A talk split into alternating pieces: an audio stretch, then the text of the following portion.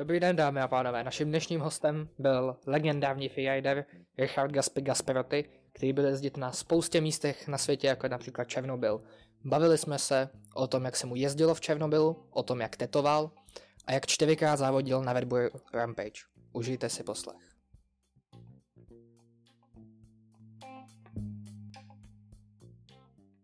Dobrý den, naším dnešním hostem je legendární freerider Richard Gasperotti. Ahoj Gaspi. Čau. Um, jak jsi se vlastně dostal ke kolu? To ke kolu jsem se dostal jako každý malý dítě, že jo, který nafasuje od rodičů kolo a, a, a rodič vždycky za ním běhá po ulici a, a učí ho vlastně jako šlapat a stabilitu a tak, takže vlastně jsem se dostal jako každý každý normální klasický dítě, že jo, střední Evropy, který má šanci jezdit na, na kole, že jo. V Africe to mají těžký, že jo. No to ano. A ty jsi vlastně začínal jezdit Bicross? Já jsem začínal jezdit Bicross ještě za dob svazarmů, Mhm. uh-huh. což ještě byl tvrdý komunismus a my jsme spadali pod plochou dráhu.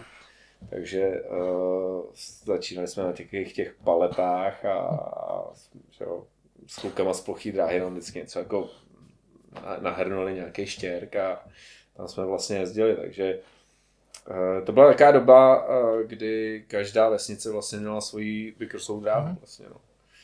Že to byl takový jakoby ten boom i v tom komunismu, že vlastně jako podporovali vlastně tu cyklistiku. A myslím si, že jsem měl ještě na 1. máje, mám nějaký fotky, že jsem měl na 1. máje, když byl taky ten průvod.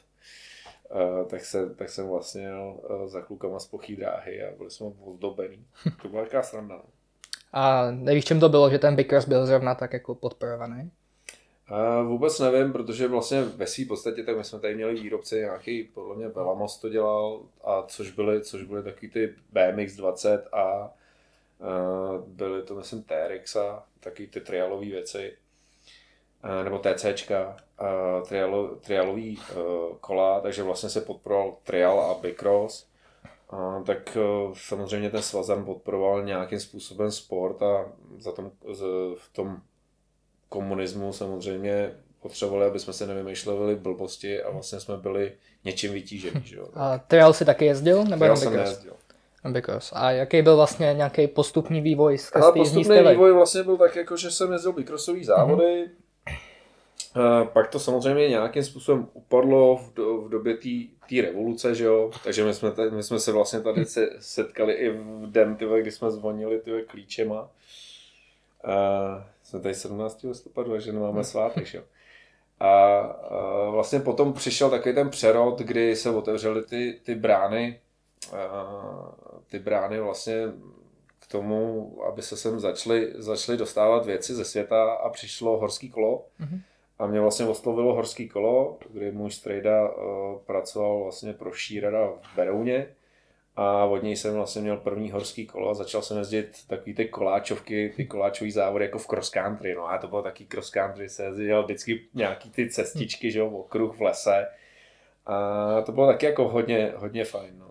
To, vlastně tam byl takový ten začátek té horské cyklistiky a pak samozřejmě přišly, přišly už závody, kdy jsem jezdil cross-country závody a kombinovalo se, v té době se to kombinovalo tak, že to přišlo, že se jel jeden den cross-country závod Mhm. a druhý den sjezd na tom samém kole, akorát se vždycky vzali ty hokejové helmy, že jo, a, a hokejové chrániče a jelo se to jenom prostě vždycky rovně někde dolů. Tak eh, to bylo, to, to bylo taky jako takový trošku v ohupu, ale, ale, ale vlastně to spojovalo ty lidi, kteří eh, víceméně neřešili, jako kdo co má úplně extra za kolo, ale spíš jako se jeli, jeli si zasoutěžit a Hmm. pobavit se vlastně na ten víkend. No. Ty jsi potom šel spíš k tomu sjezdovému kolu. Já Tak jsem šel co tě k tomu táhlo víc? Právě, že se ty disciplíny jakoby rozdělily, Mhm. mm-hmm. že jo, a, a každá už prostě potřebovala nějakou tu svoji atmosféru a já jsem vlastně tíhnul víc, eh, víc k tomu, co mě bavilo, takže jsem šel jako tou sjezdovou o, cestou, takže jsem šel na ty sjezdové závody, Mhm.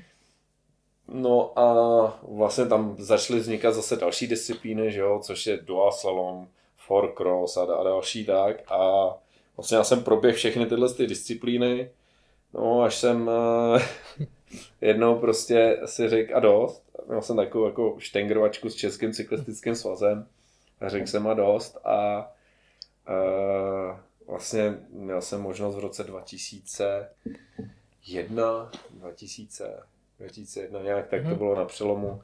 Jsem měl možnost vlastně vycestovat eh, do Kanady a viděl jsem tam vlastně freeriding na North Shoreu. Mě to bavilo, měl jsem možnost jezdit s těma nejlepšíma freeriderama vlastně světa eh, v ten týden a eh, vlastně v návaznosti na to jo, přišlo potom shodou okolností všech těch elementů, přišlo pozvání na Red Bull Rampage vlastně 2022 a tyhle ty kluci se vlastně za mě zaručili. Mm. Takže já jsem vlastně dostal pozor, jako pozvá, pozvánku jako první evropský uh, rider na, na takovýhle velký závod. Takže uh, pro mě to byla taková jakoby cesta, jak, jak utíct vlastně nechci říct disciplíny, ale z, ze sportu, který je ovlivňovaný uh, bafuňářema, tak jako jak utíct jako na volnou mm-hmm. nohu. No. A co to je vlastně ten freeriding, co jsi tu zmiňoval? Ale freeriding je víceméně, je to takový to volný ježdění, takže kluci jezdili mm. víceméně v, v, na Norčoru na lávkách, ale vymyslel se velký freeridový závod, který uh, je Red Bull Rampage, jo, což je taková ta ikona těch freeriderů. A dřív ten freerider byl takový jako že byl jako v lyžování. Mm-hmm. Byl kopec a měl se si vybrat tu, tu nejnáročnější cestu dolů, nebo ta, která ti vyhovovala. Dneska už vlastně postupem času, že za těch 20 let se to překlinkalo v to, že jsou taky jako samozřejmě brutálnější, větší skoky, ale všechno je to upravené, jsou to taky dálnice a hodně se v tom kombinují triky. Mm-hmm. Já jsem spíš ta oldschoolová řada uh, freeriderů, který já, když jdu na nějaký kopec, tak si, tak si najdu, najdu, nebo hledám si svoji cestu, kterou pojedu dolů mm-hmm. a pak jedu na oči. Takže to je víceméně takový freeriding, je jízda na oči za mě mm-hmm. ve velkém horském terénu. A jak jsi se třeba dostal k tomu závodu Rampage? Že to je na pozvánku? Je to na pozvánku. K závodu Rampage jsem se dostal vlastně díky tomu, že kluci z Kanady se za mě zaručili a skoro mm-hmm. tady v Čechách byl člověk, který byl spoluorganizátorem Red Bull Rampage. Ten viděl nějaký moje uh, fotky a řekl, že by to bylo super, jako kdyby mě pozval jako prvního evropského jezdce. Uh, potřebovali po mně samozřejmě ještě nějaký dodat aspoň videomateriál, ale v té době, jako v té době byly VHS kazety, jo, takže ono to uh, vlastně nefungovaly ani uh, moc dobře e-mailové adresy. Já jsem měl nějakou služební Mm, e-mailovou adresu, ale že jo, byl to, byl to taky zrod vlastně vůbec e, nějaký elektronický komunikace v té době, mm-hmm. jo. Tak e, na tu dálku to bylo taky komplikovanější, ale všechno to klaplo a e, takže díky, díky člověku Kurtovi Sternerovi, který byl tady v Čechách a klukům e, z Vancouveru se mi podařilo vlastně dostat e, první pozvánku na Red Bull Rampage. A on to, se to jezdí, je to v Utahu, že jo? Je to v, v Utahu. A takže tam úplně jiný terén, tak kde si na to trénoval? Hele, v, v Mostecký hnědouhelný, což je vlastně jako šachta, no. že jo, hnědouhelná. A vlastně moje rodiště a, a můj domov, já jsem teď v Radotíně, že protože mám manželku z Radotína, ale jinak vlastně jsem vyrůstal na severu Čech, takže jsem měl vlastně tu jámu blízko a ona simulovala tak jako vlastně podobný ten terén, uh, jako je v tom Utahu, ale ne, nebylo to samozřejmě úplně stejný. No. Jsi říkal, že to byla šachta. Šachta. Takže tam se asi úplně jezdit nesmělo, neměl jsi to nějaký problémy? Ale měl jsem, mám nějaký dvakrát zápis, že jo, po třetí už mi hrozila nějaká pokuta, okolo 50 tisíc a to bylo třeba ještě v té době, kdy dneska by ta pokuta byla třeba půl milionu, že jo. No, jako. a hele, prostě nebyla jako jiná možnost, jak, jak se na to připravit. No. A vlastně stejně se, ten, jako já jsem se stejně na to jako nepřipravil, protože to bylo úplně jiný, jako na poprví. No pak už jsem další ročník, už jsem věděl, jak to vypadá, že na co se plus minus připravit, co od toho čeká. Ale třeba ten první ročník, já jsem scháněl eh, VHS kazety, aby jsem se na to mohl podívat, jak to vlastně jako vypadá. A jaký to je tam startovat? Ty jsi tam startoval čtyřikrát. Čtyřikrát jsem tam byl. Po, č- po čtvrtý vlastně víceméně jsem odjel jenom, jenom tréninky a při natáčení mm. jsem si vlastně udělal koleno, takže jsem si ani nepřevzal tu, mm. tu, tu, tu startovní číslo, ale byl jsem tam, byl jsem tam čtyřikrát. No. A to bylo třeba v jak velkém jako rokovém rozmezí? Ale bylo to 2002 hmm. až 2004 vlastně se jeli ty, nebo 2001 až 2004 hmm. se jeli ty, ty první ročníky Red Bull Rampage. To byly takový ty opravdu freeridový, to, že jsme si odházeli kameny a jelo se prostě mezi vytýčenými vlajkama, kde si každý mohl najít svoji lineu mhm. A bylo to bez nějakého zásadního kopání, prostě jenom, jenom si vyčistit odraz, dopad a najít si tu, tu lineu. Já jsem měl možnost vlastně startovat 2002, 2003 a 2004. Pak byly čtyři roky pauza. Mhm. V tu dobu ten mountain biking měl zase úplně jiný vývoj. Že jo? Přišli kluci z BMXu, e, začali, začali skákat e, velký triky, kombinovali to vlastně do toho mountain bikingu.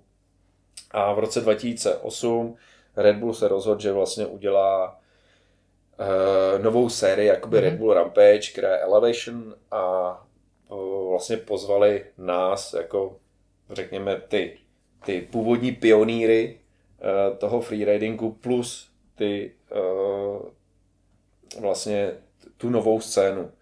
Takže, to, takže se to kombinovalo dohromady a vím, že vlastně v tu dobu tam i třeba startoval G. Atherton, že jo, Michal Mároši, taky mm. sjezdová hvězda, že jo.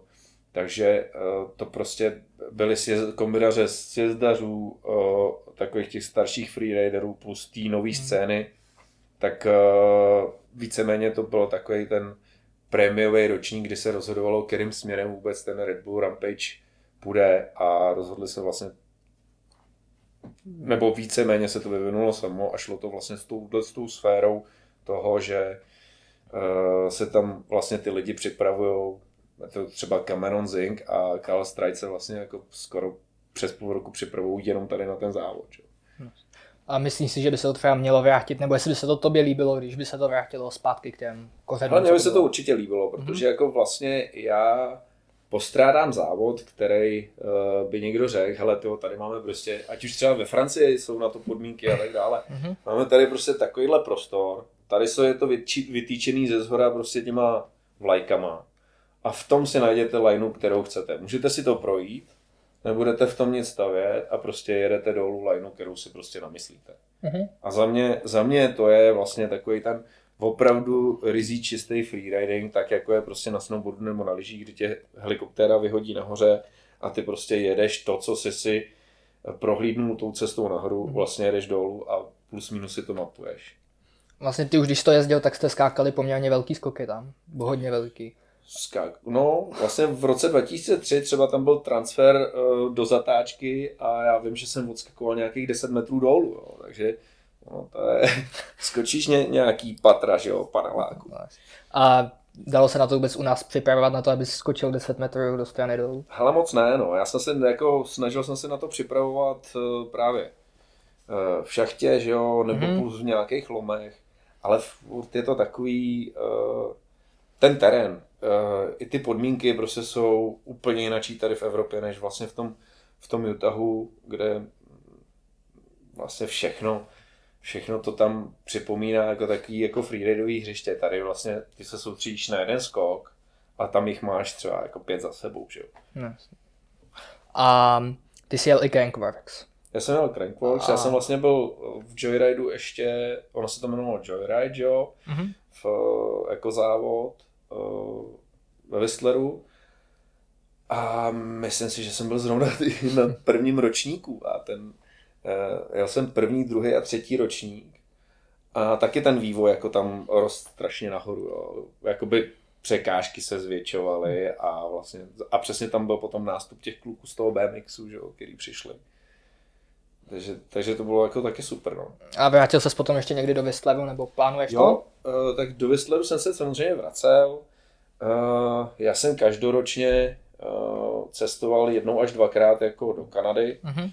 A já jednou v roce vždycky do států za nějakým závodem, protože samozřejmě potom díky že Red Bull Rampage a Crankworksu a všem těchhle těm byly vždycky nějaký závody, který někdo udělal a závody byly na, na pozvání, takže vlastně díky tomu já jsem měl možnost cestovat.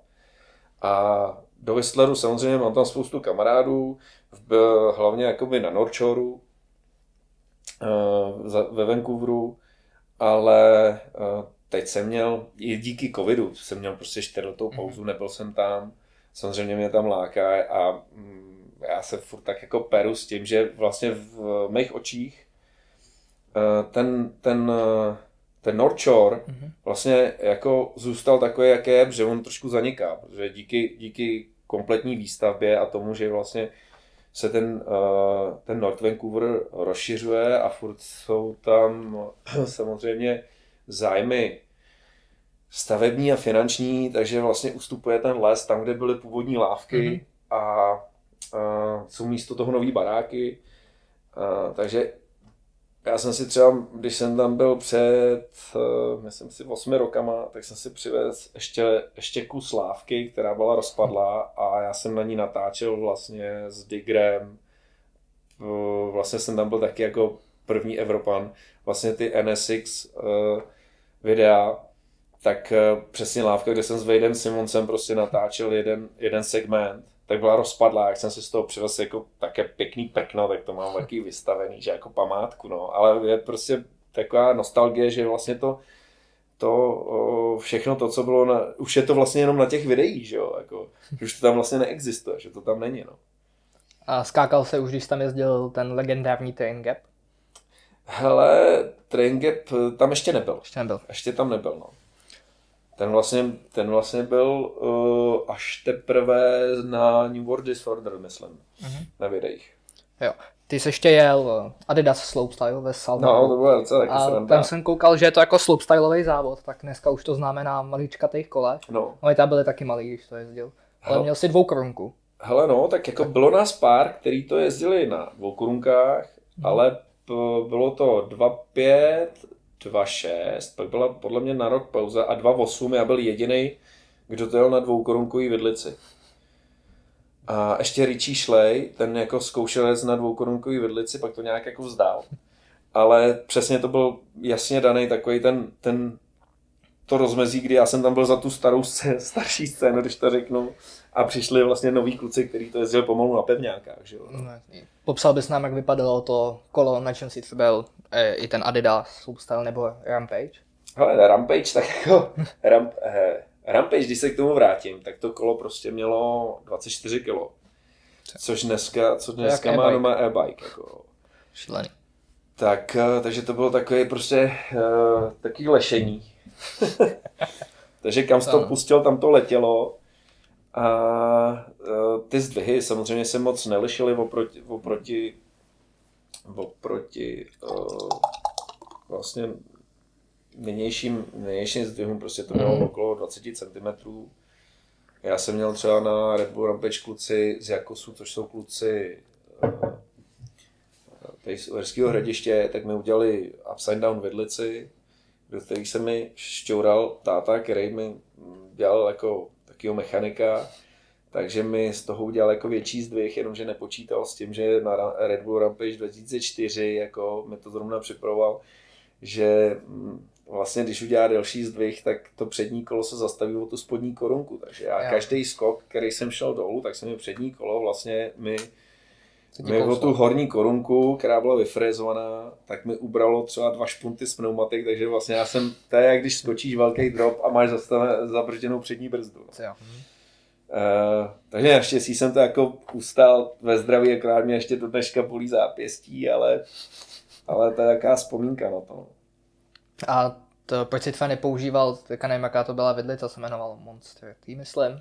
To, Monster měla, T, to mělo hele. obrovský zdvih, tak. No tak hele, já byl, já byl vlastně za benčí v týmu, jsem byl s Joshem Bendrem. Mhm. A ten vlastně tam měl to monster týčko. Um, já jsem to měl půjčený na používání, ale tyhle s tím se nedalo ani zatočit. Jako, takže Bylo to tak je- strašný, jo. Hele, no, tak jako to má 30 cm zdvih, jo. A vlastně s tím nezatočíš, máš taky jako hardle a vlastně to je jenom kolo, že vlastně se rozjedeš a někam to vyšleš a čekáš, jestli, jestli, jestli to odjedeš a nebo neodjedeš, no. Za tam vlastně jezdil špatně a bylo lepší to vyřešit nějak takhle. No, přesně tak. He, tam byly lepší taky jako ro- rozhodání něco, něco jakoby mezi, ale hele, to Monster Týčko si myslím, že tam měli stejně jenom dva lidi, No. jako Bender a ještě někdo, jako, ale Hmm. uh, myslím Canfield to tam měl na, na kole. No, Tak ale, dneska to je taková legendární vidlice. Je, ale je jich strašně málo a třeba na eBay to stojí strašnou raketu, jako nedají se sehnat. Já jsem třeba v Komořanech potkal jednoho no. pána, který tam jezdil s mostatíčkem. No, tak podle mě to tady má Tion v, v Čechách a ten to má normálně na RBčku. Ten má mm. udělaný speciální RBčko, že má 30-30. Ale to už je taky jako fakt... To je šílený, no. no. To se na to může dát normálně motor. no to už by asi vyšla stejno. A používáš ještě dneska dvoukorunku? Ne. Ne. Dvoukorunku ne, ne, používám, přemýšlel jsem, že by jsem jí dal na e-bike, protože mám e-bike, který má uh, 170 vzadu a akorát, že je, je, problém, že Marzocha nedělá jako dvoukrunku na, na 29, takže jako je to spíš z, techni, z technického hlediska. Jako určitě by jsem ji použil, protože mm. mám jako třeba e-bike, který má velký zdvih a mám tlumič na pružině, ale uh, vlastně z, z toho vývojového uh, pohledu to, že to ta, ta, ta company vlastně nevyrábí, nedělá, tak to tam vlastně nemám. Jinak by jsem to tam asi měl, protože by jsem to jako řešil. A když už jsme u těch elektrokol, tak jak se k ním stavíš? K elektrokolu. Jo. Ale pozitivně. Jo. Já jsem nejdřív na to plival, tak jako, hele, je to stejný, podle mě je to skoro stejný vývoj jako uh, ležaři plivali na snowboardisty, jo. Dneska mm. to prostě jako je akceptovatelný a, a všichni jako prostě používají sníh a jsou spokojení vlastně a nikdo se jako neovlivňuje, že jestli jedna skupina je taková nebo druhá taková. Uh, tak stejný, stejný vývoj vlastně já sleduju tady v těch elektrokolech, že někdo to odsuzuje, hejtuje to uh, a většinou to hejtují lidi, kteří si to nevyzkoušeli. Mm-hmm. Uh, já jsem, přiznám se, že jsem byl taky ten, který říká, ty vole, elektrokola, to můžu vykašet, že jsem takhle starý. Ale samozřejmě jsem to vyzkoušel, otevřelo mi to oči, úplně mhm. jiný obzory a uh, pro mě je to cyklistika, ale jiný druh sportu. Mm-hmm. Jo, je to takový to, že uh, já se trošku přiblížím k té motorce, že jo, můžu, můžu uh, můžu vlastně jako na tom absolvovat, že si užiju i to šlapání do toho mhm. prudkého kopce. Jo. Takže vlastně já si užiju obě dvě cesty, jak nahoru, tak dolů.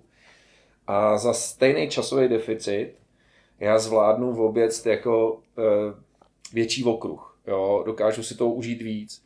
A jestli někdo řekne, že není vyflusaný z elektrokola, tak já třeba řeším tepové frekvence. Mm-hmm. A já vlastně e, na elektrokole se dokážu víc vy, vymlátit než, než na normálním kole, protože to elektrokolo mě eh, motivuje ještě k většímu výkonu. Mm-hmm. Jo. Takže já se za, vlastně za stejný čas, já místo toho, aby jsem si dal jeden dlouhý trail za stejný čas, tak si dám tři a vrátím se úplně stejně vymletej, ne víc jako na normálním kole. A jak ti třeba přijde, když se koupí začátečník elektrokolo na sjezd, který jste nemá prostě žádné zkušenosti s tím sjezdem? No to je právě, to, to je věc, na kterou poslední dobou narážíme, že jo, protože mm, já jsem se letošním rokem stal uh, ambasadorem i Besipu, takže řeším uh-huh. i jakoby bezpečnou jízdu víceméně jakoby tady v provozu, uh, po cyklostezkách a dalších uh, komunikacích, mm-hmm. ale k tomu samozřejmě patří i ty turistické cesty a i jako volný terén. Mm-hmm. Uh, Není to problém jenom jako třeba jako u nás, když si nováček koupí elektrokolo, dneska, dneska je to tak, že ale jde do krámu člověk, který prostě řekne, hele, mám peníze, chci si koupit nějaký pěkný kolo, tak teď se bude rozhodovat, jestli normální nebo elektrokolo. Pokud je to manažer a člověk, který nemá moc času na, na kolo a řekne, ty já si chci prostě užít tu volnou jízdu, tak si koupí to elektrokolo. Mm-hmm. Protože je skoro identický jako, jako normální, normální biobike. Akorát, že on samozřejmě zase na tom nejede větší okruh. Že? Protože když si uvolní, má rodinu, nemá čas, má velký zaměstnání a uh, ukradne si uh, stajit z toho prostě nějaký čas na to, že chce jet na kolo, tak začne mu vyhovovat to ten e-bike, protože mu to otevře větší možnosti se někam podívat, někam jet. Jako on třeba za tu hodinu se podívá a si udělá svůj vlastní okruh, ale to, to, toho člověka přestane bavit. Tady v tom si udělá jednou takový okruh, ale může si měnit jako ty, ten terén, kam se chce podívat. Problém samozřejmě je v tom, tak jako je vždycky s přívalem nějaký nějakého nového sportu nebo uh, nějakých nových možností je to, že ty lidi jako začnou jezdit neorganizovaně, jezdí tam, kde by neměli a nemají na to technické uh, dovednosti. Takže se stává, že třeba jako v Itálii, v Rakousku, kde mají velké hory, tak lidi si prostě přivezou e-bajky nebo si je tam půjčej. Jsou schopní vyjet nahoru, ale vrtulník je stahuje dolů, že nejsou hmm. schopní zase sjet dolů. Ta uh, vlastně to technické ovládání elektrokola je trošku, možná i trošku víc rozdílný hmm. než normálního biokola, protože samozřejmě má to motor, baterku, to kolo z prudkého kopce nezatáčí, jede to furt rovně. Uh, musí se k tomu přistupovat troš, trošku jinak. A vlastně tam je největší ten kámen úrazu to, že uh, třeba horská služba v České republice má šílený nárůst uh, záchranných akcí za letošek a loňsko vlastně elektro, elektrocyklistů, který nejsou schopni jako technicky to kolo ovládat. A čím to je jako, že to, ne, že to nedobrzdějí tu zatáčku, nebo?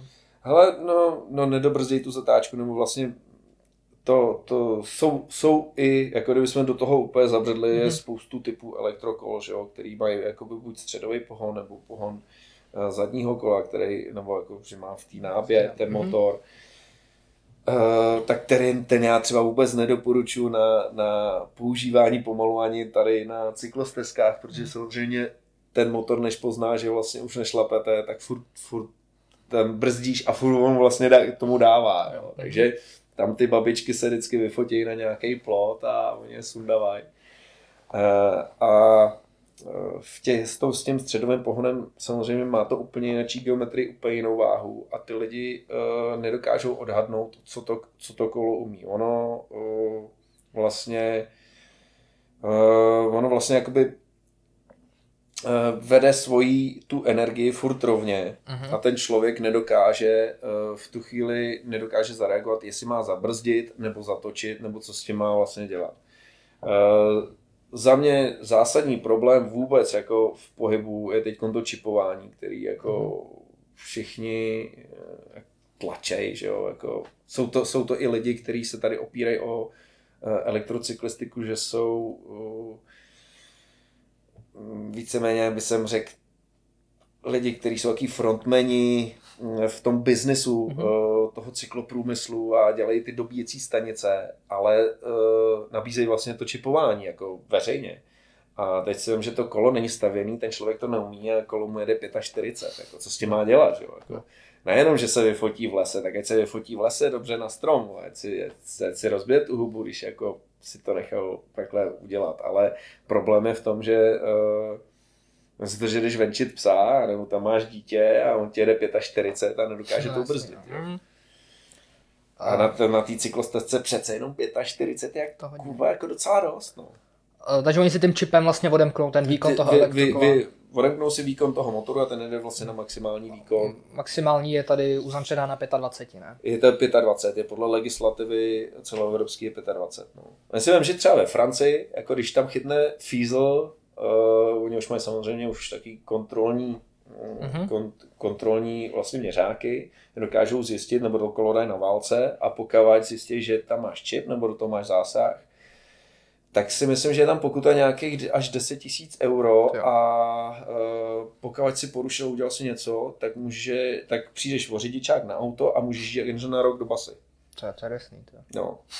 A do... já, se, já se obávám, že do budoucna jako mm-hmm. ta elektrocyklistika, oni to dělají i ty koloběžky, že jo, no, jasný, no. tak, jako ono to nejsou jenom ty e-bajky. Tak Segway, ale, byl taky problém. No, ale vlastně o tu o to kolo se dá líp opřít, jo, ta legislativa. No. Takže eh, já si osobně myslím, že do budoucna to stejně dopadne tak, že každý elektrokolo prostě bude mít nějakou aspoň malou registrační známku.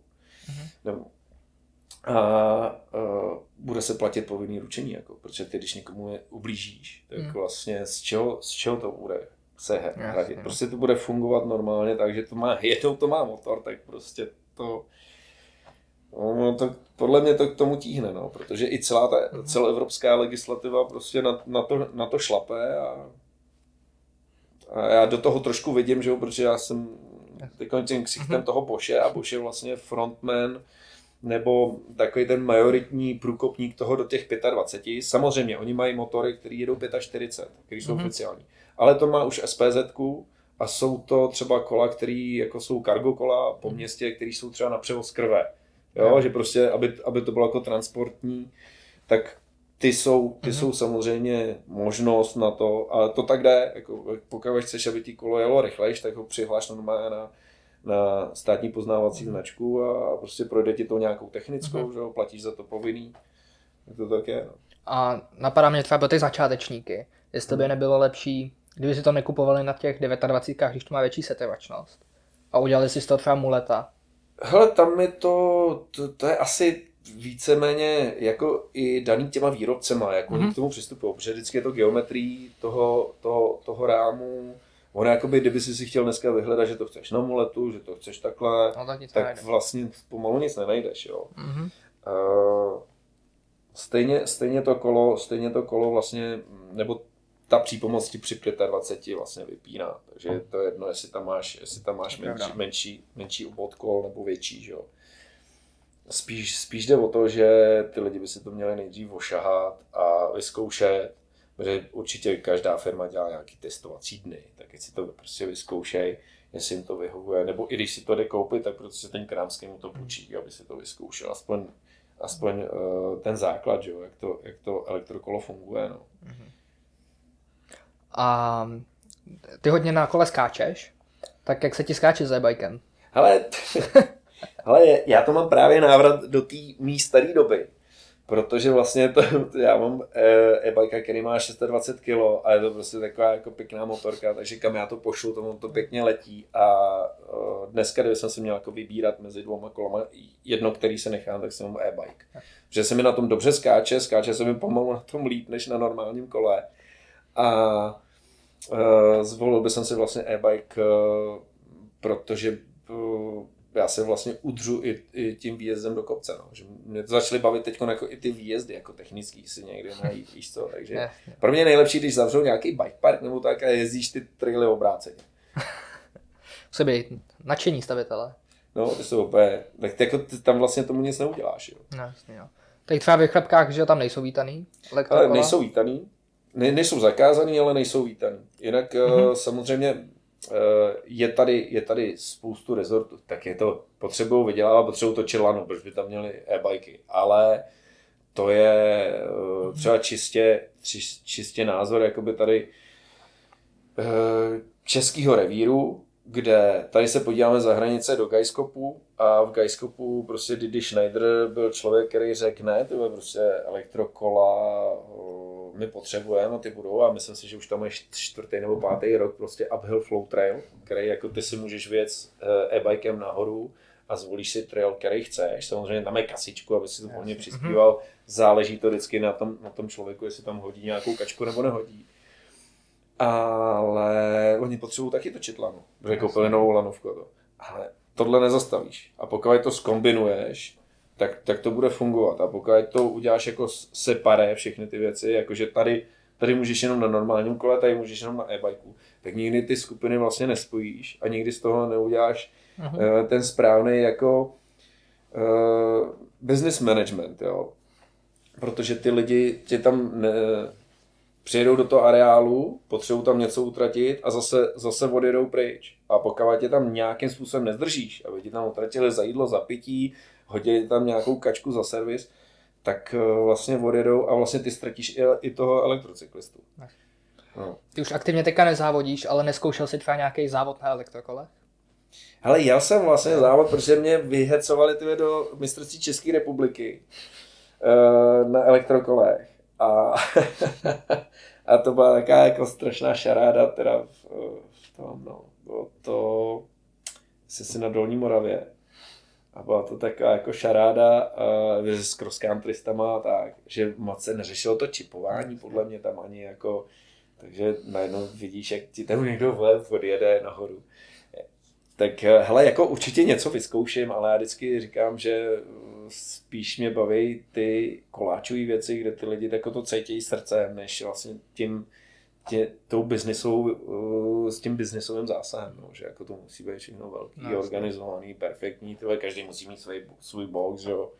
A ty Tokers Granty, to si jel na platformách, nebo si už vzal SPD? Já vzal jsem si SPDčka, no, ty vado, to už, to jsem jako se připravil tak, že jsem si vzal SPDčka, no. Jak ti to na nich šlo? Ale jako dobrý, no, tak jako, ono to je, já jsem na nich jezdil, že jo, uh, jak jsem jezdil si druhý závody, tak jsem si, no. tak jsem si na to předsvák, no, tak musíš si na to zvyknout.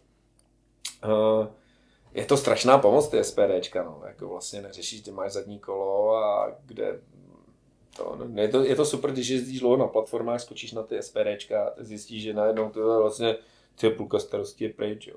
Ty jezdíš jenom platformy. Já jezdím platformy, no. Mm-hmm.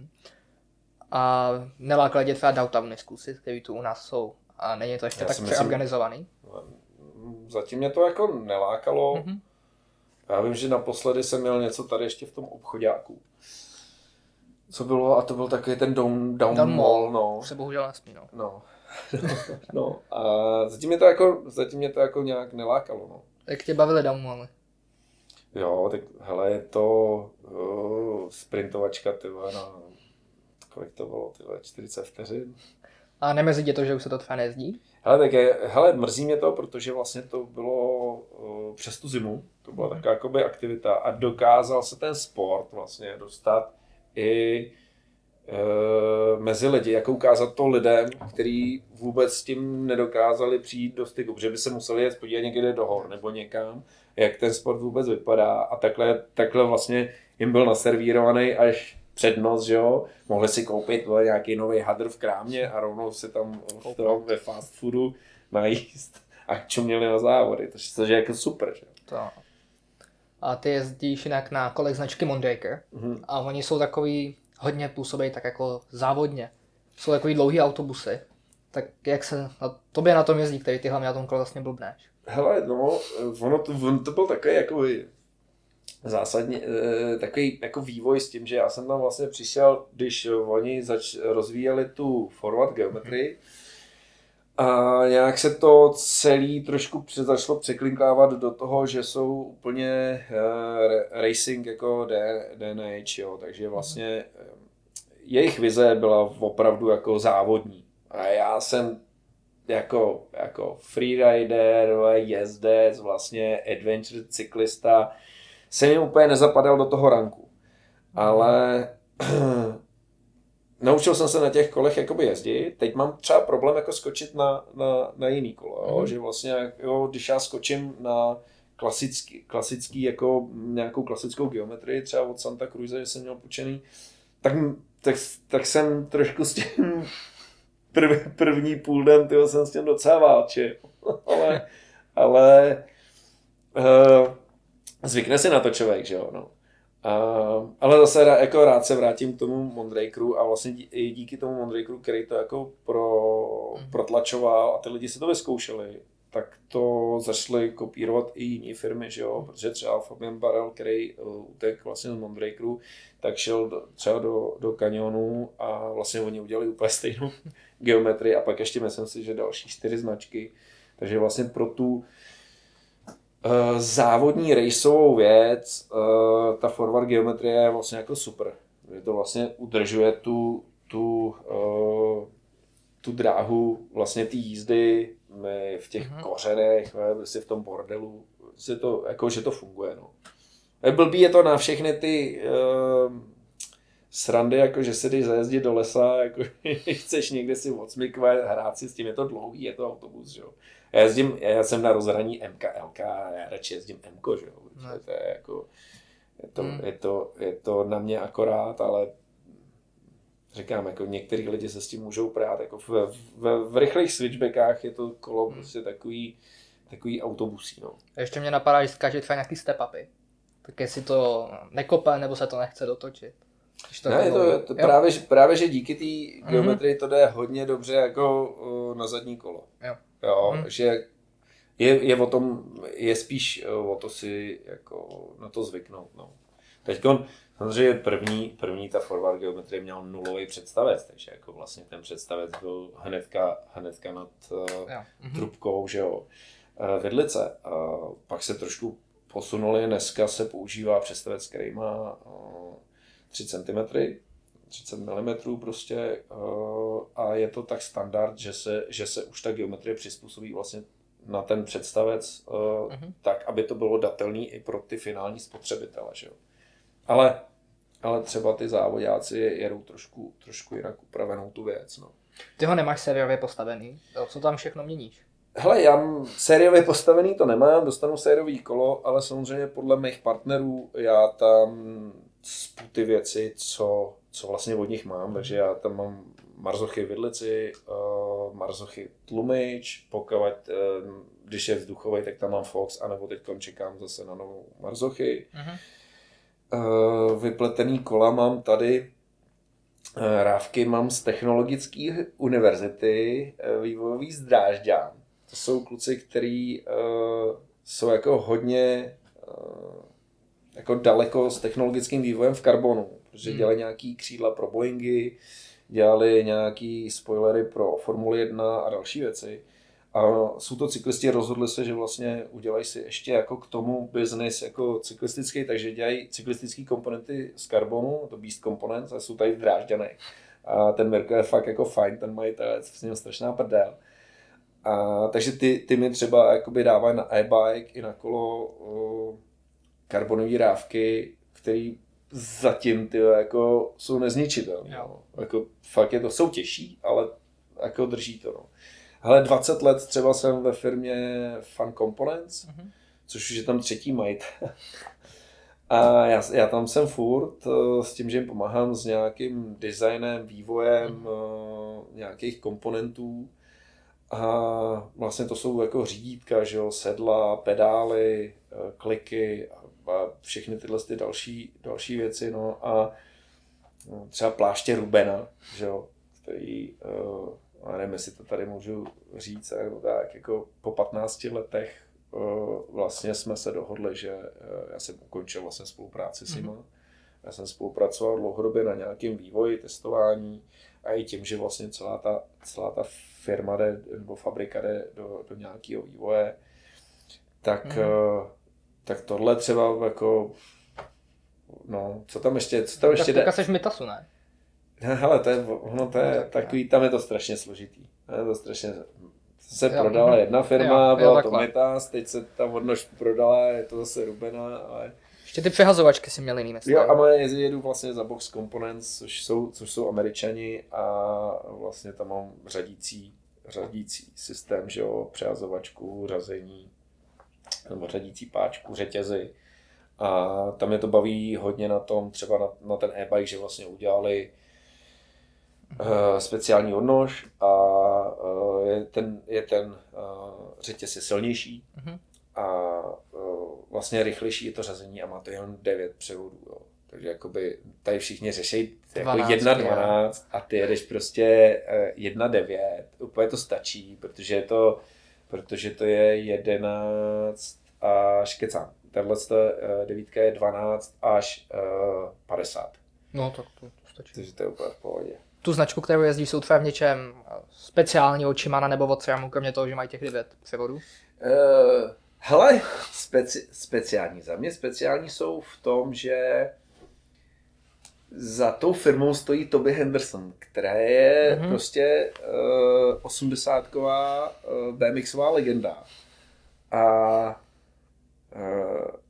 bav, baví, mě vždycky baví ty lidi, uh, kteří jsou vždycky za, za tou značkou nebo za tím brandem. Jo. A já jsem říkal, že nechci dělat nebo nechci spolupracovat s někým, kde na druhé straně je nějaká kyselá okurka, tyva, která jako jenom jí musíš k něčemu tlačit, aby něco udělali. A já jsem strašně rád, že vlastně uh, třeba za Box Components, mm-hmm. že jo, je tam ten Toby Henderson i s tou Chloe, která má starosti marketing, fakt jako fajn lidi, úplně super, jako cokoliv já potřebuji, reagují, jsou na té mm-hmm. druhé straně, cokoliv oni potřebují, tak prostě, hele, my komunikujeme prostě třeba šestkrát v týdnu. Mm-hmm. To samý mám prostě s fanem, že jo, to samý mám se všema těma partnerama, s, ke, eh, s kterými vlastně jako fungují uh, tak mě vždycky baví ty lidi, kteří jsou vlastně za tou značkou. Proto mm. i oni vlastně fungují se mnou, protože já jsem tady jako pro ně a oni jsou tam mm. pro mě. Tak je to vlastně to partnerství by takhle za mě mělo fungovat, že to není o tom, že uh, budu řešit, uh, je, ty já teď mám problém, ty mě praskly řídítka a teď na ně půl roku budu čekat, to prostě jaké nemůže fungovat. No. To ne. To se ti vlastně líbí, že i za tou značkou stojí někdo, kdo se tomu sportu třeba věnuje a že to nekreslí nějaký pepík, který nakonec v životě neseděl. Přesně tak. Je, je, je, to, je to o tom, že ten člověk uh, do toho dává srdce i duši, protože to zná a hlavně ví, o čem mluví. Jako, mm-hmm. Že tam není potom ten dlouhodobý boj něco prosadit, aby to nějak fungovalo. A ty jezdíš i pružinovou vedlici vepředu?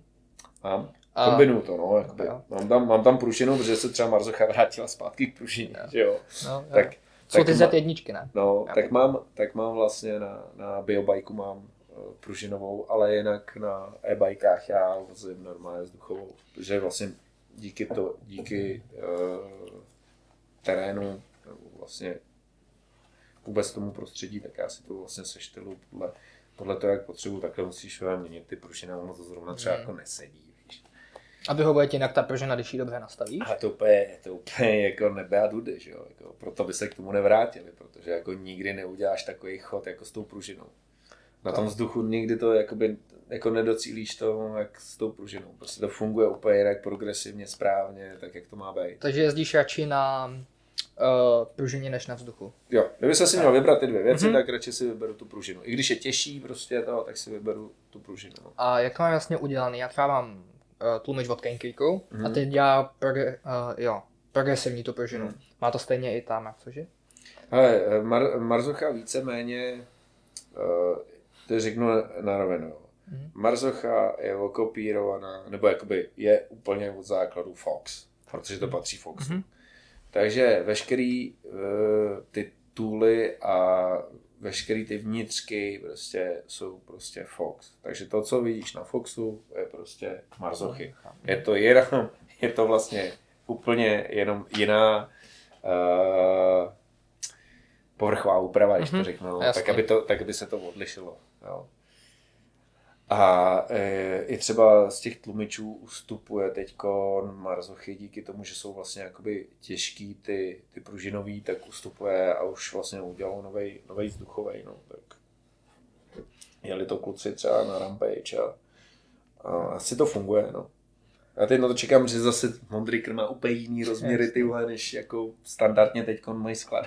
to je vždycky sranda. Když jsme ještě se vrátili k té Rampage, Aha. tak vlastně Ethan Nell, tak ten hmm. startoval, že měl udělaný muleta 26 a 27. Hmm.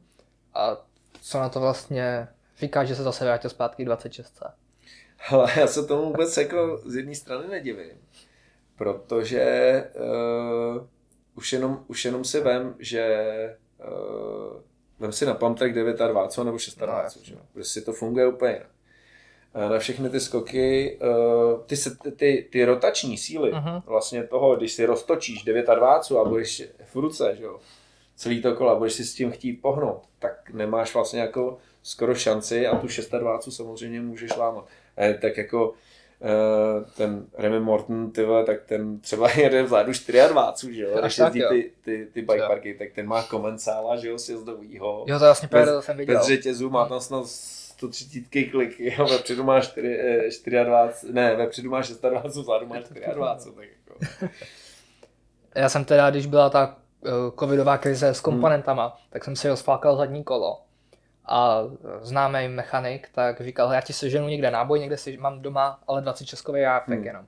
Tak mi to zaplet, tak jsme to tam dali. No a bylo to teda jako super hravý, už na tom, že teda při prvním manuálu jsem se rozbil. jsem si na to neuvědomil. A skáče se s tím fakt jako super. Ne, hele, Skvělý, právě, no. že na ty skoky, na ty, na ty malý, tam taky ty bike parčíky, to je prostě jako, jako úžasný, jo.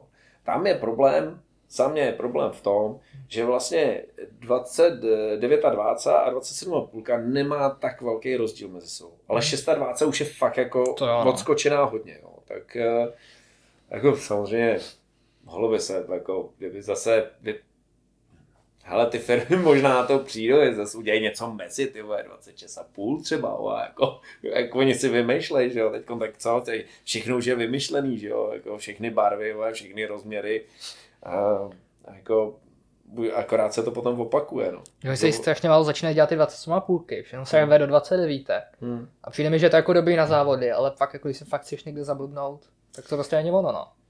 Já jsem přebuchal třeba jeden svůj e-bike jsem přebuchal na maleta a chová se to úplně jinak, je to hravější, mm-hmm. baví mě to, než jakoby to kor třeba u toho, u toho Mondry Cracker je tak dlouhý, tak uh, to kolo zašlo být líp ovladatelný v, v prudkých technických pasážích a prostě to jako funguje, že uh, Hele, já 27 jako nezatracu, přijdu jako v pohodě, a akorát, že teď vlastně celý ten, celý ten vývoj, když to sleduju, tak jako najednou na 26 mm. oni stavějí uh, takový ty juniory, ty děti, jako kterých zač- chtějí začít jezdit, tak 26 na 27 taky, že jo, třeba v SQ. A pak už řeknu 29, ty už jsou jenom pro dospěláky. to vidím u toho, toho výběru, když ti to někdo jako eh, dává pod nos a říkám, ty varo, ale jako vlastně na 26 může jezdit i dospělej, že jo, jako, nebo No, hele, je to tak, je to, je to vývoj, je to hlavně uh, učený i tím, i tím že marketingem, prostě potřebuješ prodávat něco, co je, co je větší, tak je asi lepší. No. Já jsem se koukal na bazar a našel jsem tam nějaký juniorský kolo na country, prostě je tam nabuchaná 29. Hmm. A to já nevím, co tam s tím to dítě vyvádělo, ale vypadá to celkem jako strašidelně. S těm malička téra má obrovský kola. No, oni už ty malí děti vlastně nutí k tomu, že si myslí, že jak to má setrvačnost, takže jim to jako pomůže i v těch technických pasážích, ale tak jako je zavřený mezi dvouma mlínskýma kolama to dítě, že jo, tak jako. Ty jsi říkal, že designuješ ty komponenty.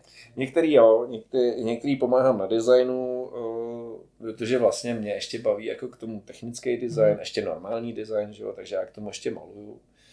A, takže na některých komponentech prostě jako spolupracuju jako úzce, anebo jsem tam jenom jako konzultant, mm-hmm. jako externí. No. A ty jsi, byl, ty jsi pracoval jako tatér. Pracoval jsem jako tatér. No. Bavilo tě to hodně? Hele, uh, bavilo mě to. Vždycky mm-hmm. mě jako tetování nebo nějaký umění jako bavilo. Uh, s tím, že vlastně já jsem se rozhodl, že v roce 2009 půjdu na volnou nohu a že se vlastně budu živit tím kolem, protože jsme dělali ty kempy, že jo, a už jsem nemohl sedět jako jedním zadkem na dvou, ne více židlích. Takže jsem řekl, že do korporátu se můžu vrátit vždycky, jak jsem šel se jako vlastně živit kolem.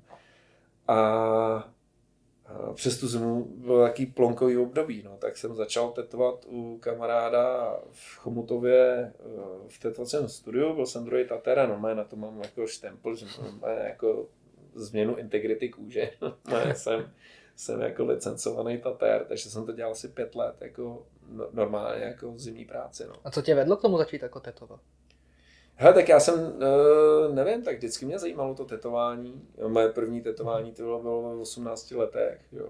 A to, to v té době ty byly vždycky tak jako většinou se to bralo, kde je po tetování byl z kriminálu, že? No tak to mi napadá, co ti to fikali rodiče teda. Hele jo, tak uh, samozřejmě máma to dlouho kousala a táta ten byl vždycky spíš tak na té mojí straně. Ale samozřejmě si na to zvykli, jo. A...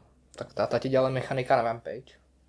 Eh, no, před Rampage, on tam se mnou nejel, no. ale on jako samozřejmě se mnou objížděl uh, všechny ty závody, ať už evropský pohár ve sjezdu, no, že jo, nebo, nebo český pohár a tak, takže mm, ten se, ten se, mnou, ten se mnou objížděl, takže věděl, jako v jaký žiju jako společnosti lidí a tak a, a to tetování jako v té době vlastně jako bylo fakt omezený, to jako mm. nikdo neřešil, no.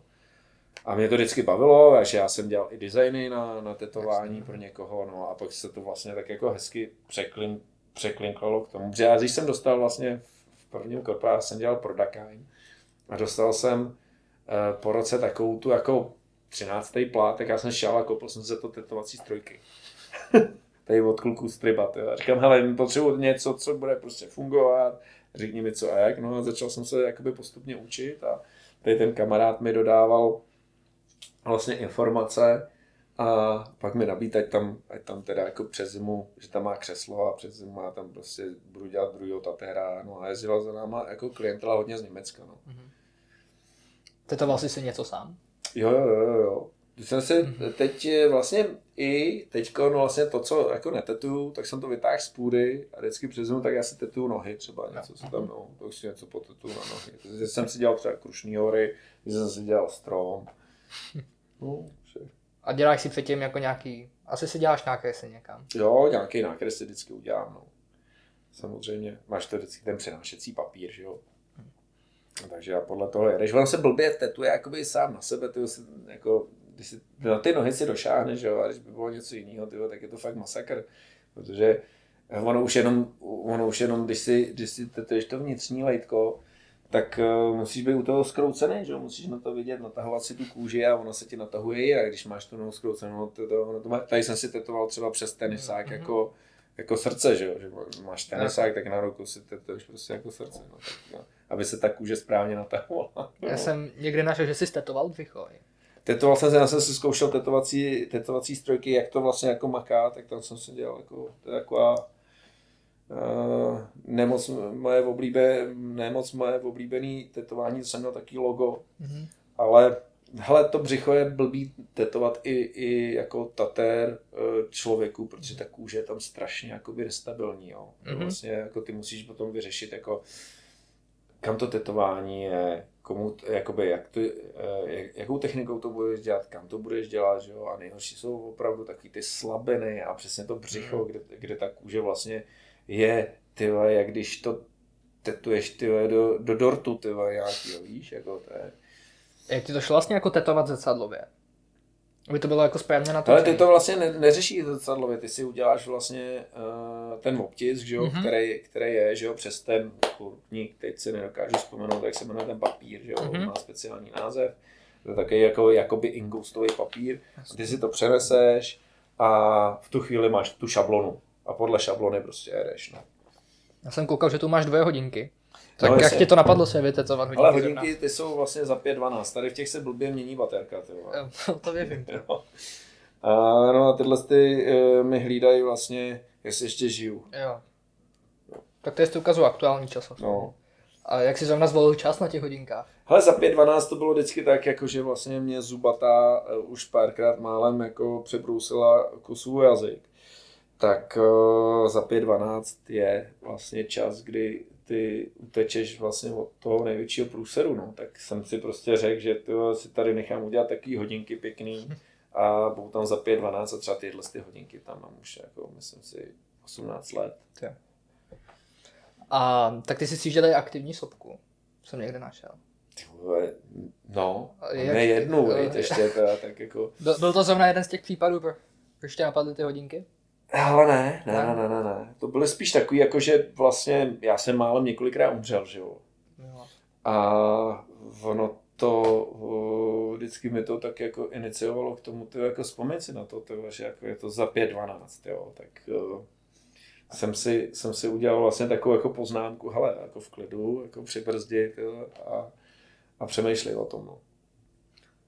A ty jsi říkal, že jsi málem několikrát eh, umřel, hmm. tak uh, to třeba se ztratil slezinu, měl jsem vnitřní krvácení. Jo, takhle uh, přes jo. zranění. Takže přes zranění jsem několikrát málem umřel. Je to třeba, bude to skoro pět let, kdy jsem málem umřel jako psychicky, uh, protože vlastně všechny ty věci tě vyšťavějí, takže uh, já jsem byl jakoby vnitřně uh, rozebraný. A hm, hele, je to, je to jenom o tom, jak si člověk zvolí jako tu, tu životní cestu a co chce dělat vlastně. Máš dělat věci, které tě baví a které chceš, aby, uh-huh. aby tě naplňovaly, tě bavilo, přece nebudeš dělat něco, co tě nebaví. Čo? No. A na tom jsem se tak chtěl zeptat, jak jsi na tom s těma zraněníma? Hele, se zraněníma jsem na tom úplně perfektně, protože samozřejmě se mi uh, nevyhejbaj. Uh-huh. Tak děláš sport, který jako se blbě ohlídneš, ty, no, a ty to au ale uh, zranění, no prostě jako musíš se s tím naučit žít, no. Mm-hmm. Je, mhm. to, je to tak, že uh, některý už neopravíš, nebo by to muselo být jako velký, velký uh, zásah jít tyhle, do servisu, si lehnout zase a aby, aby tě celýho porovnali. Spíš, spíš je to o tom, že se s tím musíš naučit žít, jak to je, přistupovat k tomu a vlastně najít nějaký varianty k tomu, aby, se, aby, aby se mohl dál dělat to kolo. Mm-hmm. Takže já jsem přistoupil i na to, že jako nikdy jsem to neřešil, tak mám třeba osobního trenéra na to, který mě dává teď jakoby do, dohromady zrovna tady kousek od vás ve Physio Jim Cooper, eh, který zná celý moje eh, tělo, jak je to kde zlomeniny a co a jak a staví přímo na mě cvičení tak, aby já jsem dokázal vydržet ty extrémní podmínky, že se někde ty čtyři dny srdcám na nějaký kopec. Já jsem teda viděl nějaký rozpis tvých zraněních a bylo jich teda jako fakt hodně. Hmm. A co bylo nejhorší, co se ti stalo? Nebo z čeho jsi se jako nejdů dostával? Hele, byla tam asi třeba ta slezina, která vlastně ve své podstatě, když ty nemáš slezinu, tak uh, jsi jako celoživotně poznamenaný s tím, že máš oslabenou imunitu. Ale uh, já se s tím jako jsem s tím uh, smířený uh, víceméně, takže to ani moc jako neřeším. Mm-hmm. Jako, ale pro, pro mě asi nejvíc, s čím jsem, s čím jsem bojoval, tak bylo uh, praská plotínka s tím, že jsem měl uh, 20% průchodnost uh, uh, míchy. Hmm. A to mě jako docela, jako, to mi to vyplo nohy. A jako už, už uh, s tím jako, ne, že by s tím, jsem s tím bojoval úplně do dneška, ale ty příznaky toho, že to vlastně není v pořádku, ještě cítím. Jako, mm-hmm. když, když se přestanu hejbat, když budu jenom sedět, Eh, když nebudu vnímat své tělo, tak eh, jsem schopný za jeden měsíc nefungování prostě být zralý na invalidní důchod. Takže ty se vlastně musíš teďka hodně starat o svý tělo. No, dá se říct, že jo. No, no pokud chceš, jako, pokud chci dělat to co, to, co dělám, že jo, že ještě furt jako v mém věku ještě uh, jedu jako mm, a to je, jak to nazvat, ty jako extrémní sport, no já nevím, prostě jako, ještě v mém věku jezdím po kopcích na kole, no. tak, eh, tak to musíš přistupovat eh, o to intenzivnější, než to bylo před 20 rokama. Jakoby. A děláš něco z toho, eh, jak se o svý tělo vlastně staráš? Co bys doporučil všem ostatním, třeba těm, kteří nejsou po tolika zraněních jako ty? Hele, tak určitě, já jsem spíš jako, o, já jsem nikdy ne, nevnímal tu tu duchovní stránku toho jako, jako svého těla. Ty musíš vlastně a vždycky k tomu nějak člověk musí dospět. Já jsem rád, že jsem dospěl ve svém věku k tomu, že ty musíš srovnat dvě věci. Je fyzické tělo a je duchovní tělo. A pokud ty dvě věci eh, do sebe nezapadají, tak prostě nemůžeš fungovat. Takže ty musíš najít přesně tu, to, to vyvážení, jak ty tělesní schránky, tak ty duchovní, tak, mm-hmm. aby ti to dávalo. Pokud tvoje psychická, uh, tvoje psychické vědomí není uh, na 100% připravený, uh, tak ty, i když jsi na 100% připravený jako fyzicky, tak ty nikdy nemůžeš dát. Takže prostě ty věci prostě musí být propojený. Jo, pokud pojedeš na sílu jako fyzicky uh, a nejsi připravený psychicky nebo duš, duševně, tak ty věci prostě nemají potom význam. Takže musí to do sebe mm-hmm. zapadat. Ty jsi byl jezdit i v Mongolsku na kole. Hmm. A tam prostě není jako zdravotní péče na každém rohu. Tak stalo se ti ně, někde v těch horách. Tak stalo se ti někdo, ně, někdy něco, co jsi tam musel vyřešit si sám? Hele, uh, v Mongolsku třeba ne, ale jako zpětně na ty záběry, když vidím ty, tak říkám, ty vole, tam kdyby jsem se vyfotil, a tam to fakt bylo přísný, mm-hmm. tam kdyby jsem se někde vyfotil ty na skálu, tak je to dva až tři dny cesty autem k první pomoci, mm-hmm. což je v Rusku. A, a vlastně by to člověk jakoby nepřežil, že jo. Mm. To jako, kdyby bylo vážnější zranění, tak to prostě jako, tak to jako nedáš, no. Ale jako staly se mi, staly se mi věci, třeba v Maroku, když jsem to přijížděl jako bikepacking, tak jsem trefil, protože foukal silný boční vítr a já jsem vlastně po, po pevný stěně, která má taky ty kamínky a vlastně jak foukal, tak ti to potom ujíždí. A já jsem netrefil dole přesně metrový průjezd na tu druhou stranu a trefil jsem vole, prostě dvoumetrovou díru, takže jsem dostal ve 40 prostě stopku a řídítkem jsem dostal ráno do stehna. Mm-hmm.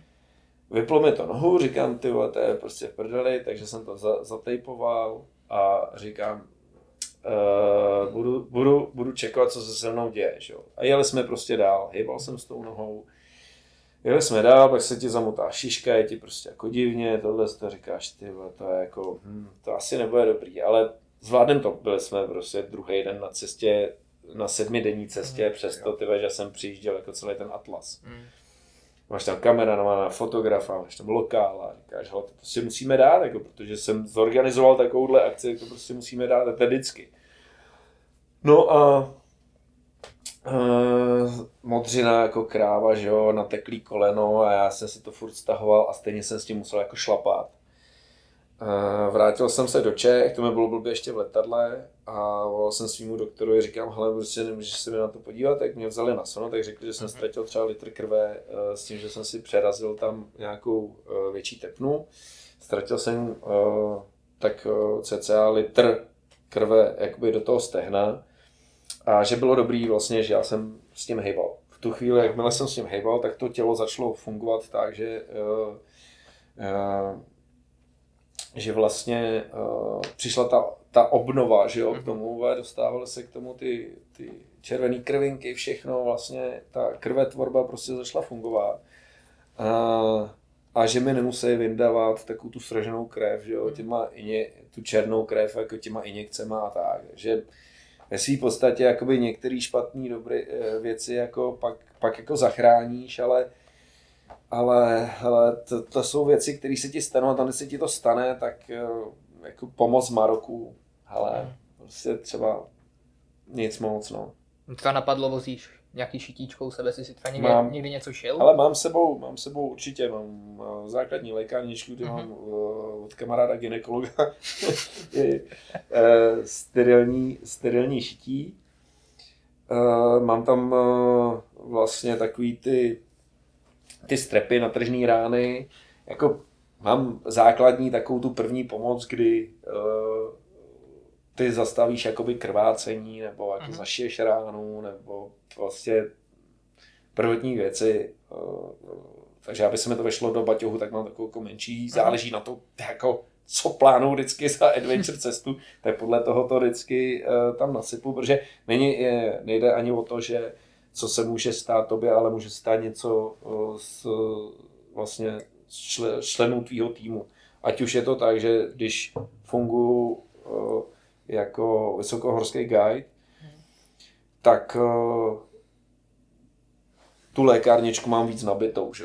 Když, když jdu já, jenom já sám s nějakým malým týmem, kde je třeba kameraman, fotograf, tak ji nemám tak jako, tak jako nabitou, ale pokud máš za zádama jako pět klientů ve velkých horách, tak to musíš mít prostě, uh, ať už, ať už nářadí, že si něco posere, tak hlavně tu, tak hlavně tu lékárničku a, a zásad, zásadní věci, kterými eh, jim můžeš uh, pomoct jakoby v tom prvotním úraze. Že? A ty teda cestuješ v rámci projektu ZAM? Hele, projekt ZAM eh, ve své podstatě usnul díky, díky samozřejmě covidu. Mm-hmm. Že jsme plánovali nějaké cesty. Naše poslední cesta jako ZAM 8 byla mm, do Ruska, kam už se asi nepodíváme. Mm. Bylo na poloostrov Kola Peninsula. Uh, jako krásný, super, ale vlastně je to, je to fakt, fakt přísný Rusko, jako, že fakt, jako, fakt jako přísný, no. A jsem rád, že jsme tam byli, ale vrátit se tam asi určitě už nechci. A budeš se snažit nějak Zantra oživit? Hele, teď máme v řešení, my jsme ho chtěli oživit už loni, ale zase samozřejmě nám to, že vždycky jako covid není, pak zase je, pak zase mm-hmm. není, tak, uh, uh, tak nám to tak jako pozastavili uh, ty dané země, s kterými jsme byli nakontaktovaní. A letos řeším věc, když se to povede, bude to super. Uh, král z Bhutánu je hodně na, na, na kloněné cyklistice a jestli to dopadne, tak bychom měli jakoby uh, ZAN 9 jet z Bhutánu. Jo, já jsem tu měl hosta, který hmm. hodně cestoval do Bhutánu hmm. a tam to vypadá fakt pěkně. Hmm. Bude určitě zajímavý. A co, jaká zem se ti tvé líbila nejvíc? Bylo to Rusko? Hele, uh, za mě nejhezčí země jakoby na ten biking a taková jakože mhm. s uh, tím spektrem jako to, těch, těch jako, jak etnických výkyvů, tak uh, i vlastně vlastně když to řeknu jakoby landscapeů, který se strašně jako měnilo to, to, to prostředí vůbec té přírody, tak byl Azerbajdžán. Já jsem od pouště, kde že jo, největší výskyt jako černý vdovy, eh, spoustu jedovatých hadů a tak. To šlo až vlastně po nejvyšší eh, vesnici Sinalink, která podle mě leží nějakých 2,8. Možná, možná víc, nechci se hádat teď o, te, o těch metrech, je to nej, nejvýše položená vesnice a z ní je vidět na Kavkaz. A to je vlastně jakoby úplně se to mění, jako od pouště přes zelenou až vlastně úplně mm-hmm. nahoru přes ty obrovské hory. A jako Azerbajdžán je teda jako úžasná země. No si že třeba ještě tu skálu v tom Moabu, to teďka mm-hmm. bylo nedávno. No. Já jsem na to koukal, ty, jako ty stojil v malý helmě, jak si to je úplně dolů. Eh, hele, uh, nejhorší je ten začátek, jako víceméně se trefit přes ten zub. Já jsem tam vlastně okolo toho byl čtyřikrát, vždycky jsem tam měl nějaký klioši, nebo jsem tam měl nějakou akci. A říkám, já jsem tohle to prostě, já jsem to věděl, že Brad TP to kdysi síže a říkám, ty vole, tam musím prostě vylíst tohle a sjet si to tam jenom tak. Teď jsem měl možnost. A Tyhle, byla to taková sranda, tyhle, že sedím v tom letadle teď čumím, tyhle, a že Kilian Born říká, ty on to je konci, ale tyhle, tam jeden, tyhle, a no, tak, tak nic, no. A, a jako, hele, super, perfektní, ale ta návaznost na to, je, je, jaká, jaká k tomu je, že vlastně všechny nás, co jsme to sjeli, tak nás obeslala uh, místní asociace, která má na starosti traily, ať uh, to stáhneme, anebo vlastně jim přispějeme do výstavbu trailu, protože oni komunikují s, mm-hmm. s governmentem i s vlastně majitelama pozemků, tak, aby tam mohl být ten slick rock, že jo, traily a další, další vlastně ty traily, které oni chtějí vystavovat a že my zrovna jakoby moc nepřispíváme k tomu, aby oni měli tu klidnou situaci na tu komunikaci toho, že jako No, tak nás všechny jako oslovili, aby jsme to stáhli a to, takže jsme jim každý něco přispěli, že jo, na tu výstavbu, že jako s nima, s nima jako, že, že, to neděláme jako, že jim chceme podrážet, no, ale, no, tak, hele, všechny ty věci dneska, hele, já mám spoustu věcí, které nemůžu vyndat, protože jsou v nějakém rozporu, ať už politicky, anebo uh, nebo vůbec jako v tom, kde, kde ta věc, kterou jsem sjížděl, je položena. Ať už jsou to starý, tak mezi tím spadly do UNESCO nebo tak. Ale nikdo to, nikdo to vlastně nebude posuzovat. Ty se dneska veřejně uráš tím, co vyndáš. A, a už je to takový boj, a už jsem boju více jak pět let, že vlastně kamkoliv my přijedem a něco budu natáčet nebo něco budu dělat, tak na to potřebuji mít to povolení. Hmm. Jako, že opravdu to můžu dělat, že to můžu vyndat, že to, a je s tím strašný boj. A jako třeba teď s tou elektrocyklistikou, uh, že opravdu ta, ty pravidla toho, hmm. toho pohybu, jak já mám tu elektrocyklistiku prezentovat, jsou strašně, ale jako strašně ořezaný.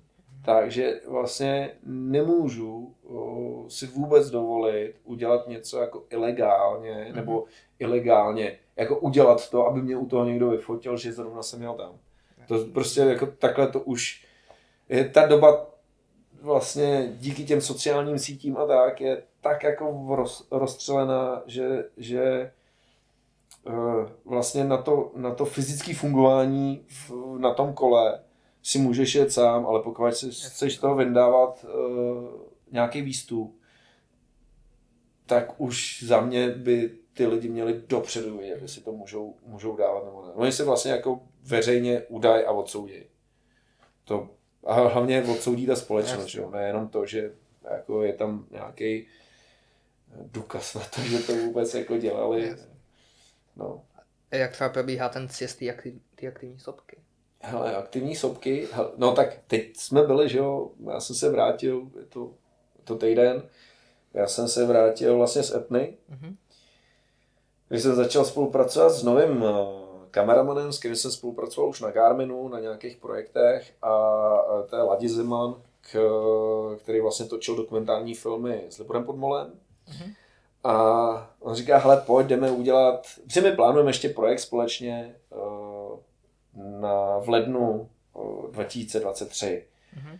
který by měl být jako velký. On říká, hele, pojďte si to kluci vyzkoušet a tak, jak jako Etna není daleko a jedeme, jedeme prostě na Etnu, já tam mám kámoše, že jo, tohle, to, tak jako prostě je to pro nás jednoduchý. No a my jsme se vlastně poprvé dostali, já už jsem tam byl teď po pátý a nikdy podmínky nebyly na to, aby jsem se dostal do kráteru. Mm-hmm.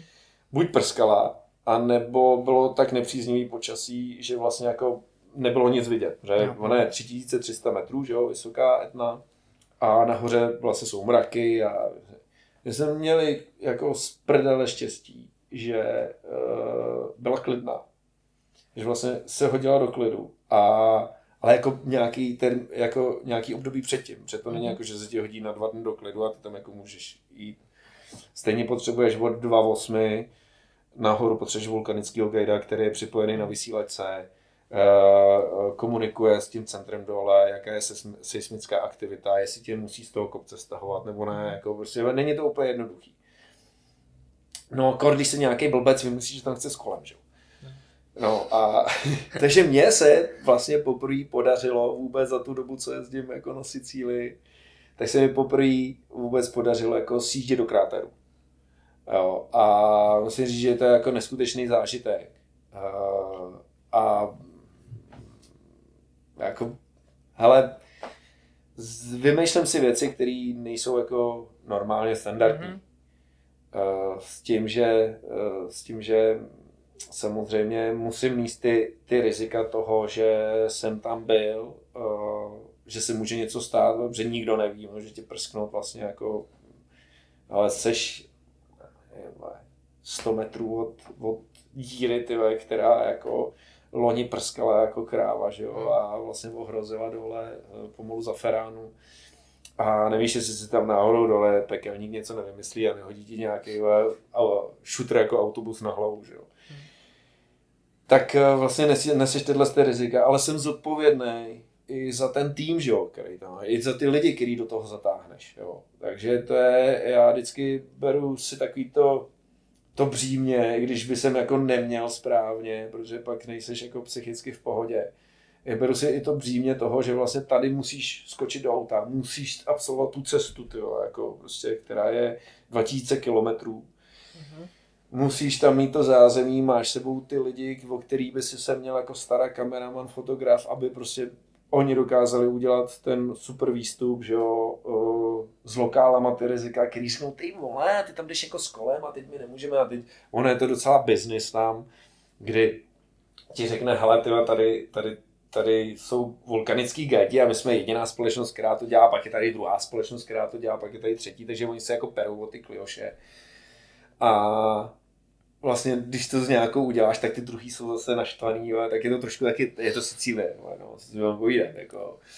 Ale uh, i, i, v tomhle tom prostě musíš, musíš tam fungovat, jo. Hmm. Jo, že je to i takový jakoby trošku psychologický nátlak na tebe, jsi, jsi v jiný zemi, mezi jinýma lidma, oni mají jinou trošičku jakoby mentalitu, že jo, a najednou přijede, přijede člověk, který jako je z Čech, a jde nám poskákat na náš kopec. Což se stalo třeba v Novém Mexiku, že. My jsme jeli do Nového Mexika, tyhle pošleme tyhle tady naše auto do kontejneru a pošleme ho na ZAM 2 do Nového Mexika. Měli jsme z Mexiko, ale v Mexiku uh, vlastně byl byl boj uh, drogových kartelů a vůbec nám nedoporučovali vstoupit uh, na hranice Mexika, protože máme černý auto uh, s černýma foliema, na, je americký, ale má český SPZky, takže jako... A, No, takže už i tady český velvyslanectví nás varovalo, že ne. A mm, tam na hranicích už řekl vůbec jako neblázněte, jako vůbec, vůbec. Jako. My tady zrovna máme úplně největší střety, jako já, dobře, tak jsme udělali Nový Mexiko. No a v Novém Mexiku vlastně se potom po, potom ZAM 2 se strhla jakoby obrovská celosvětová debata o tom, že já z Evropy s tím týmem, že jo, přijedeme jim poskákat nějaký skameněliny 200 milionů let starý, když to když jsou tam oficiální traily tak, my jsme měli lokála, průvodce bikera, který řekl, kde můžeme jezdit, kde nemůžeme. Ale já jsem vlastně tu společnost postavili na dvě scény, které byly pro a pro, proti. A ty, co byly pro, vlastně, tak jsme tak řekli, že konečně někdo udělal jakoby dokument z Nového Mexika o cyklistice, kdy oni se snaží tam probojovat eh, vlastně vůbec ten sport a všechny tyhle ty věci, takže ty stály za náma. A pak tam byly samozřejmě ty zarytý uh, lidi, kteří vlastně nechtějí žádnou inovaci, že jo. Vlastně jako nic, bude to takhle a my máme jasně daný pravidla a nebude se, nebude se to prostě měnit. Hele, uh, díky tomu našemu dokumentu tam vznikly nový dvě trust centra, protože uh, to to proťuklo jako a, a otevřely se dveře, takže jako i to, že my jsme čelili nějakému jako docela kartáči přes, přes ty eh, vlastně sociální sítě a tak dále, tak jsme pomohli probojovat eh, vůbec jako výstavbu další cyklistiky eh, v Novém Mexiku.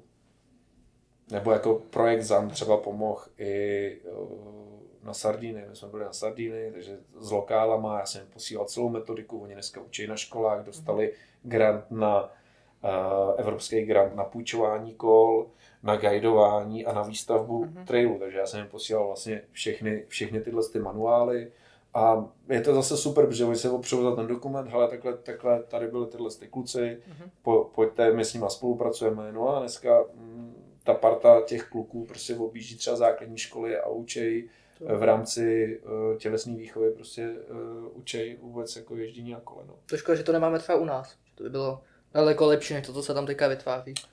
No. A tak ty... vždycky je to o tom governmentu. Hmm. No, prostě. no, to... Ty jsi byl třeba i v Černobylu. No. Tak jaký jsi z toho měl pocit? Ale vůbec, jako tam už se nechci vrátit. Já jsem o to ani nechtěl, jako, ani by jsem, ani by jsem o tom uh, vždycky vidím nějaký ty fotky na mě vlítnou, vždycky se někde podívám. Mm-hmm. Jan, ty, já jsem se nekoukal ani na ten dokument, jo. Mm-hmm.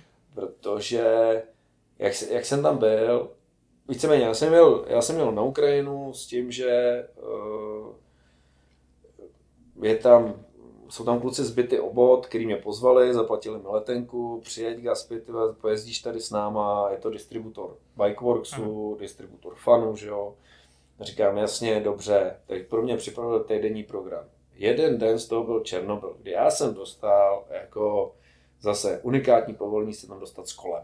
Měl jsem dva průvodce, eh, třeba ten Kiril, ten byl uh, opravdu zahákovaný a řešil i s tou francouzskou společností, mm-hmm. která má na starosti ten sarkofág, tak s nima řešil, jak to funguje, co a jak. Že ten nám ukazoval věci, Uh, jako, jak to opravdu teď funguje, ale ty tam jedeš, oni ti kluci pustí to video, ty teď vidíš, jako tak tam Gorbačov něco říká, že jo, a je tam prostě, jo, jako vlastně byla ta záchrana, ty lidi jak umírají, jo, tam přijedeš, koukáš, ty, ty vole, co tady jako dělá. a, a když přijede autobus anglických turistů třeba, takže jako v, tý, v tu dobu, kdy já jsem tam byl, tak tam bylo za ten rok 50 tisíc návštěvníků. Jo. Ale já jsem, byl třeba, já jsem třeba rád za to, že jsem měl průvodce, který jsem měl. Hmm. Protože třeba uh, je tam taky to ikonické místo náměstí, kde je ten kolotoč. Hmm. Okay.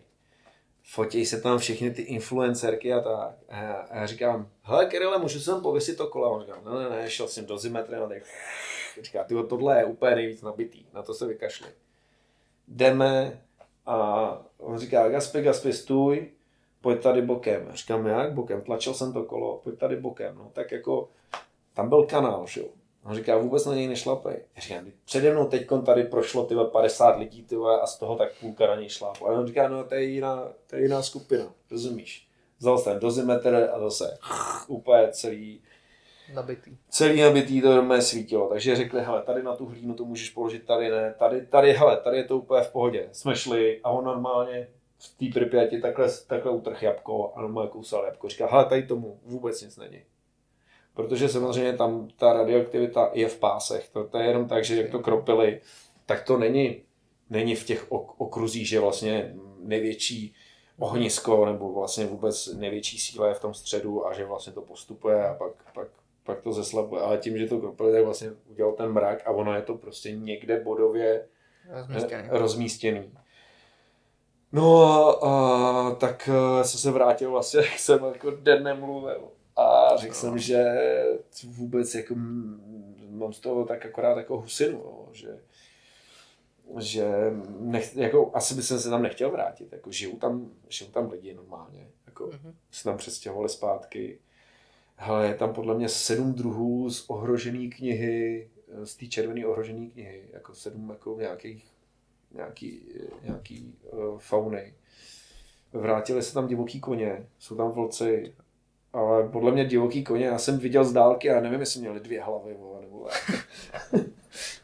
tak uh, jako, jako je vidět, že ta příroda si vzala, že se to bere zpátky. Ale Pojezdil jsi tam vůbec něco?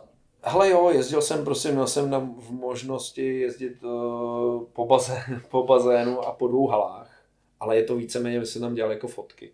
Jasně.